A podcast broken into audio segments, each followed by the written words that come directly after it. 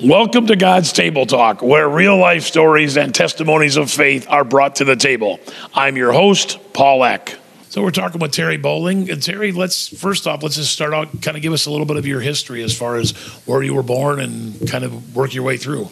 I was born and raised in Bloomfield, Missouri, a little 1,500 population town down just north of Dexter. And um, what all do you want to know? Um, your family, what'd you guys, what'd you guys do? Did you, Uh, my dad was a meat cutter at uh, yeah, two different, two or three different places that I know of, but all right there in Bloomfield. Mother worked at the Elders Manufacturing Company for as long as I remembered until she retired. And um, I have two older sisters, Beverly and Pat, that live in Dexter. I have a younger brother, Steve, who lives in Charleston. so now what, I know you're retired. What did you do for a career? two different things. I started work for Town and Country Grocers when I was, uh, I don't remember how old it was. It was 1976. I was assistant it's when uh, Town and Country bought the store in Bloomfield, and I went to work for uh, Bob Hufford, Town and Country. And 18 months later, he bought uh, a store up here in in Farmington, and he asked me to come up here as manager and that was in uh, March of 1978. And we moved to Farmington, and except for two years in that period, uh, we have been with Town and Country and been here in Farmington. Now, your story, your Christian story, starts with your mom and dad. You went to church. You guys were regular churchgoers. Is that correct? Yes. And did you? Was there? What point in time did you go from like most of us did? I'm going so mom and dad don't yell at me. To, you know, now I want to go. I want. I want more. I want more of this. I was a. It possibly began earlier than my teen years. Uh, we were members of the General Baptist Church in Bloomfield. Had lots of kids that went to that church, and uh, most of them were. We were all friends. A small town, went to school together, played baseball, basketball together, the whole nine yards. And uh, but we were all there, and uh, the General Baptist Church had uh, get-togethers occasionally with all the other church, General Baptist churches in that area down in southeast Missouri. And I really kind of got involved in it more when that went to happening, uh, because we would have uh, not necessarily Bible studies, we'd have Bible quizzes where the churches would uh, quiz against each other, and the pastors would come up with quiz. And I got kind of involved in it then. Of course, uh, during that time, I was always singing. Uh, I had a few people that I really looked up to who were real good singers, just loved them with all my heart, and still do to this day. And some of them are still attending the Bloomfield General Baptist Church. Well, let me ask you this about you said you did Bible quizzes and stuff. Did that obviously to be good at it, you had to read the Bible. So that actually was something that was put into your life of reading the Bible long before you ever were a Christian, so to speak. Well, the only part of the Bible generally that I read at that time was what we were being quizzed on. And the one, the one uh, book that I remember mostly was, uh, I believe it was Second Peter. that We got quizzed on, and I won that one. but I read it two or three times before I went. So Now, do you fast forward to now? Do you find yourself using what you learned back when you were a kid, studying for Bible quizzes, as things that you use in your life, or it comes back to you, like when you're talking to somebody or somebody is dealing with something? I mean, it, Uh, very little of that time. Now, when I was um, in my mid teens, uh, 15, 16, in that area, started, of course, I sang like I said, I sang in church all the time, but uh, started a quartet. Me and three other guys, and, and um, my older sister played piano for us first, but then uh, a guy from Advance that we were in a singing one night. And uh, he got up there, and I had played basketball against him. He was a good basketball player. And uh, he got up there, and he went to playing the piano, and went to his sister was singing a song, and he was the best piano player I believe I'd ever seen in my life. And when and I'd seen some good ones, and and when the uh, singing was over, I just asked him if he wanted to play piano for us, and uh, that started uh, our friendship with him. And then uh, we went on the road singing, and we sang all over southeast Missouri and northeast Arkansas and and uh, Tennessee and Illinois, just all over the place. We we made two albums while we were, and at this time I was what, ma, 17, 18 years old, and um, it was a great time. But during this time, when I graduated high school, uh, went to college in uh, Oakland City, Indiana, and uh, seemed like during that time, and I know it happened at church, at church in Bloomfield, where I was raised.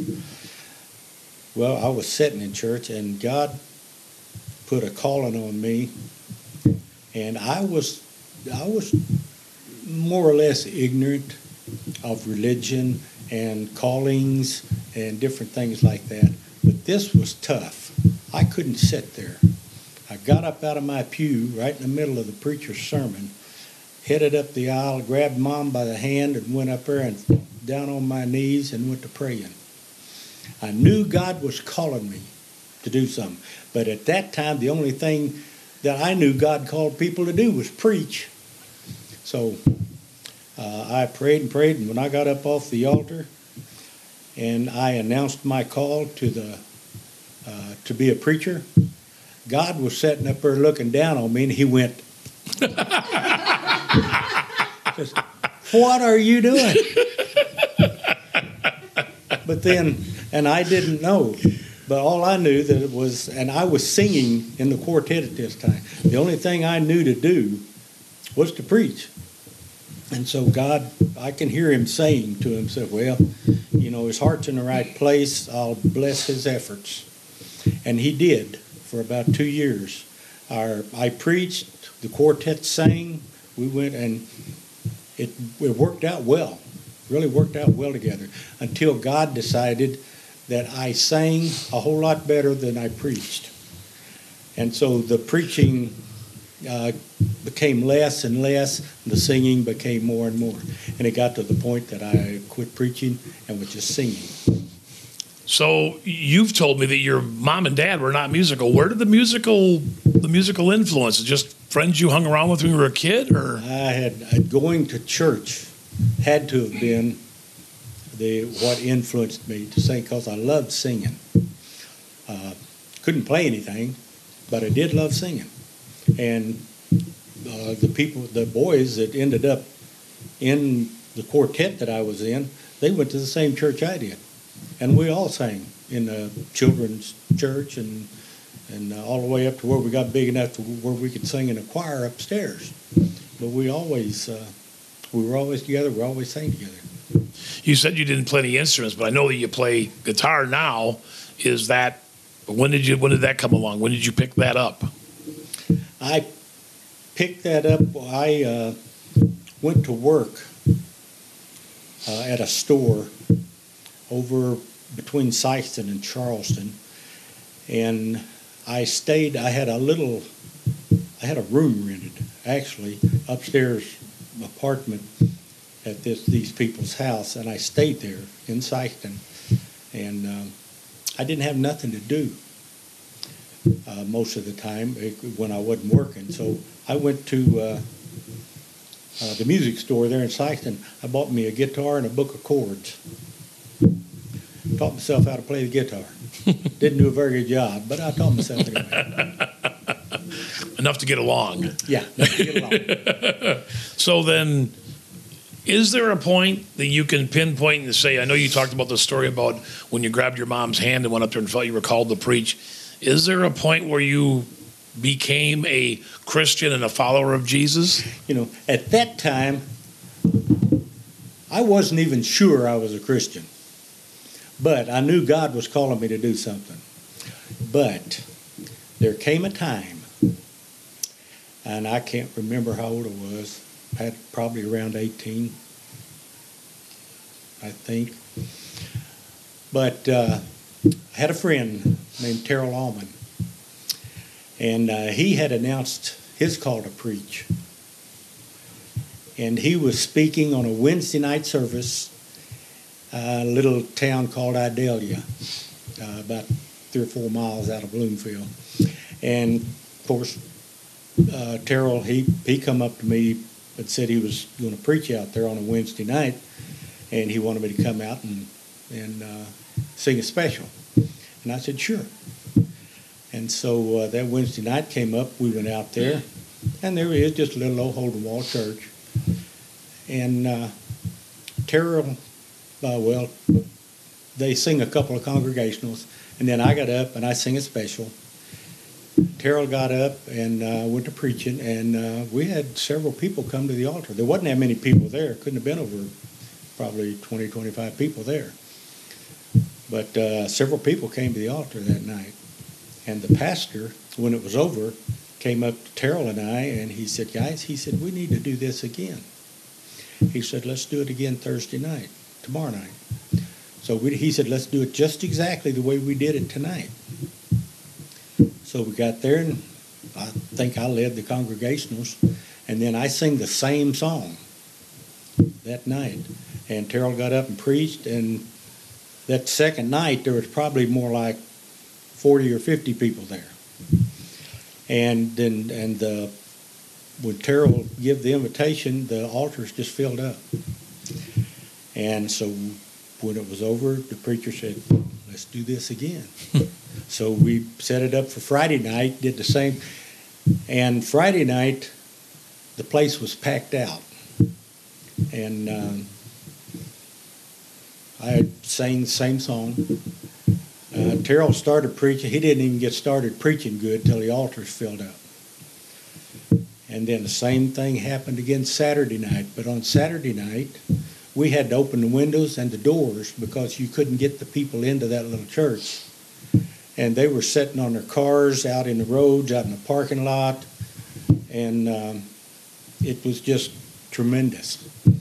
So, one of the pastors of the General Baptist Church in Dexter that would seat about 400 people. He said, "Come have it in my church." So we went. We moved it into Dexter, and we were in that church for, I would say, around two weeks maybe, and it was packed out every night. I led the singing, sing the special, same special, sang it every night. Altars were full. There were several nights Terrell didn't even get to preach Mm. that uh, people would just start, we'd sing the congregationals, I'd see people were coming up to the altar. And, uh, but it was a tremendous thing. And uh, that went on for two or three weeks. And we couldn't get the people into that church. So we moved it to the Dexter Armory. And we put, uh, oh, we had seats everywhere and just packed the armory out. And we done that for another probably two weeks. And uh, it was a one, I can't tell you probably how many thousand people were saved. And my lovely little wife was one of them. Mm. And I didn't even know her at the time, but I didn't know half the people that were coming because everybody from uh, in the Bootheel area down there, this was something that everybody wanted to come and hear and wanted to come and see. And uh, after a couple of weeks in the army, I can't tell you how many people, how many guys my age announced call to ministry. And then from then, when, when we closed that one out, revivals started up all over Southeast, all over the Bootheel. All those young preachers that had announced their call. And me and the boys, we were uh, we were going everywhere. There were times we would sing Sunday morning, Sunday afternoon, Sunday night in three different churches, and then every night during the week after that. Uh, we, were, we were just singing all the time. And of course, all the preachers was preaching. It was a wonderful time. It was, you talk about God's uh, Spirit being poured out down there on that little old church down in southeast Missouri. that was an amazing time.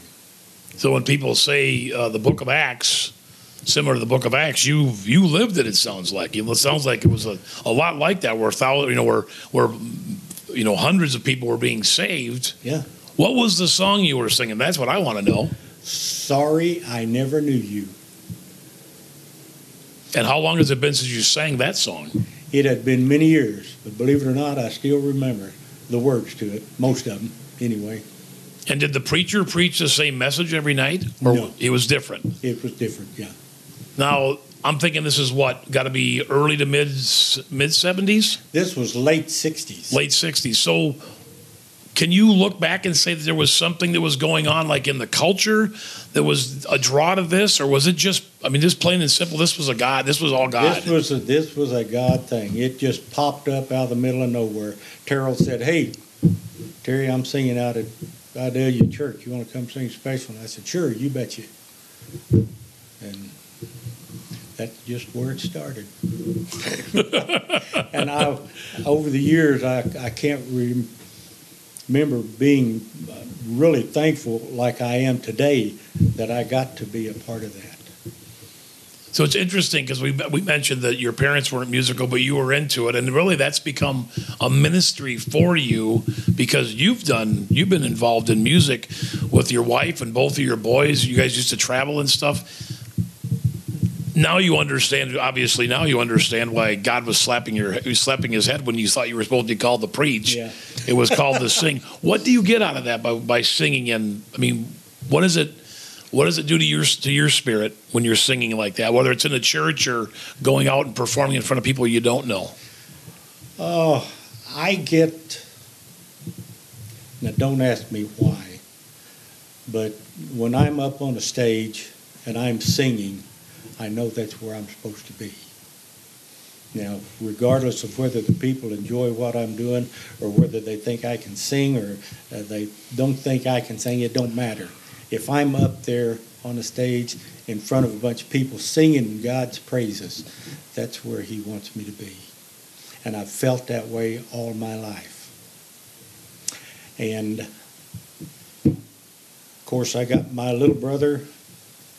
He can sing. He never got into a quartet, but he taught himself how to play the guitar, and he was so much better than I was, and still is, as far as that goes. But he played in. Uh, actually, he played for our played bass for our quartet for a while but he also played uh, in the honky tonks and, and the bars down there, uh, which is, that's been over for several years.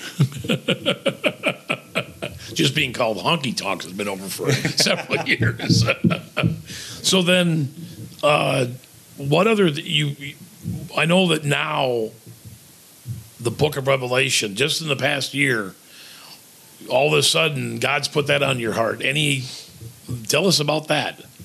I have no idea other than uh, um, Mike Milfeld was having Bible study, and of course we were going to it. And one day, all of a sudden, we decided we were going to study the Book Revelation, and something come over me, and I, I was going to get ready to say I don't know what it was, but I do know what it was. But God put it on me that to study this. I was intrigued and I still am intrigued, and I'm trying to learn everything I can. And I've one of the main things I learned was that it ain't only Revelation. It's it's Ezekiel, it's Daniel, it's Zechariah, it's First and Second Thessalonians, it's Matthew, it's Corinthians, uh, it's Old Testament and New Testament. And uh, the more I learn, the more I want to learn. And that's where that came from. Is it possible God's going to use you as a preacher here as we're moving through, or is he?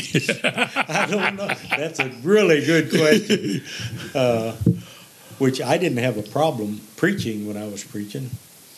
Uh, I, I don't mind standing up in front of people because I've been doing it all my life, and uh, and I really enjoy it. But I'm I'm not sure if if uh, it's it's going to have anything to do with preaching or whether it may just have something to do with teaching. It just may have something to do with being able to witness like we did the other night at prayer and praise. Um, I enjoy those things, and the more I can learn about it, and the more I can share with people, I think this is what uh, you know. You'd be amazed at how many people in this world have no idea how close to the end times that we are. And uh, I think this is one of the things that God has placed on my heart. We need to spread, spread this word. What's going on, not only with with uh, you know the prophecies that are in the Bible, but the prophecies in the Bible.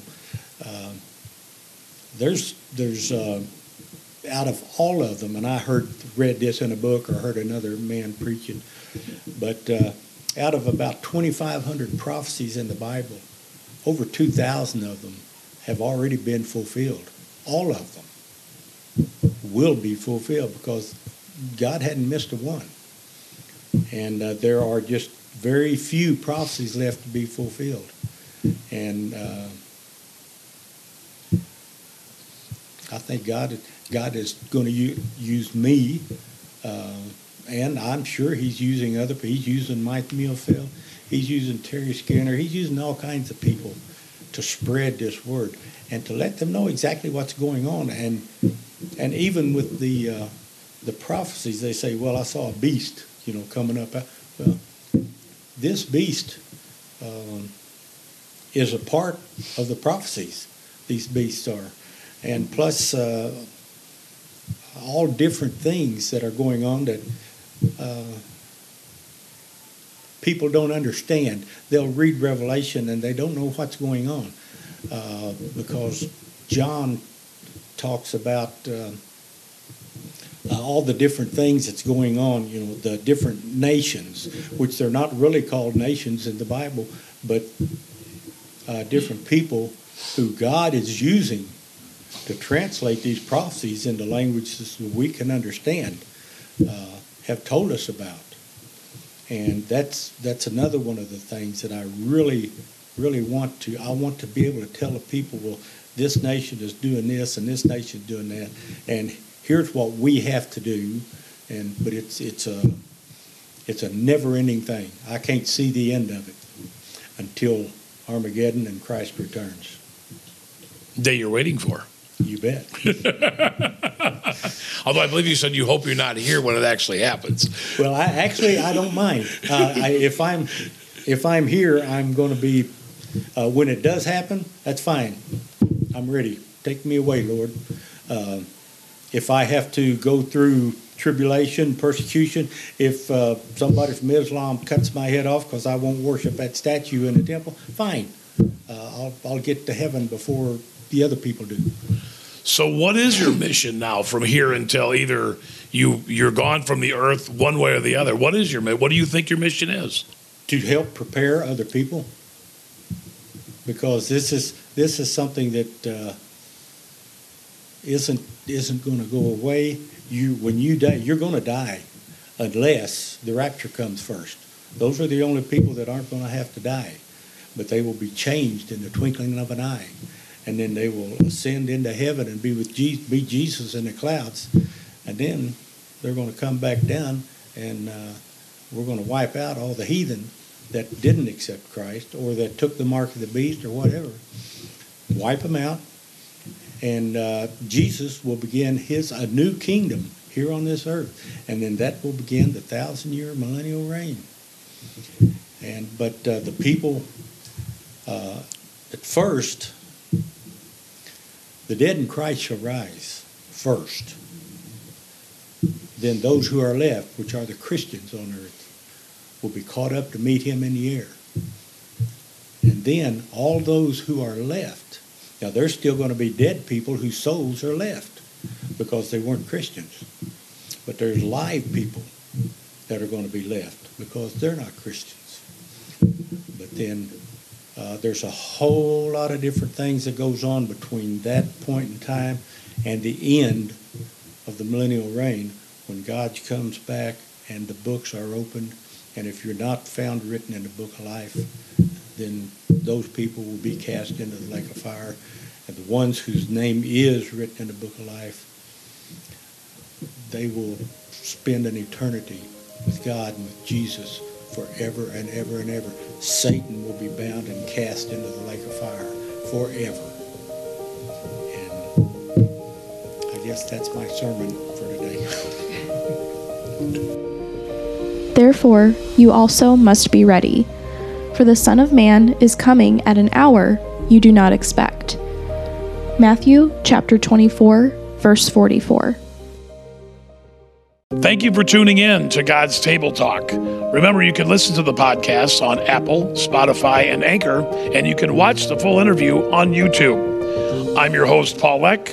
Be blessed, but more importantly, be a blessing.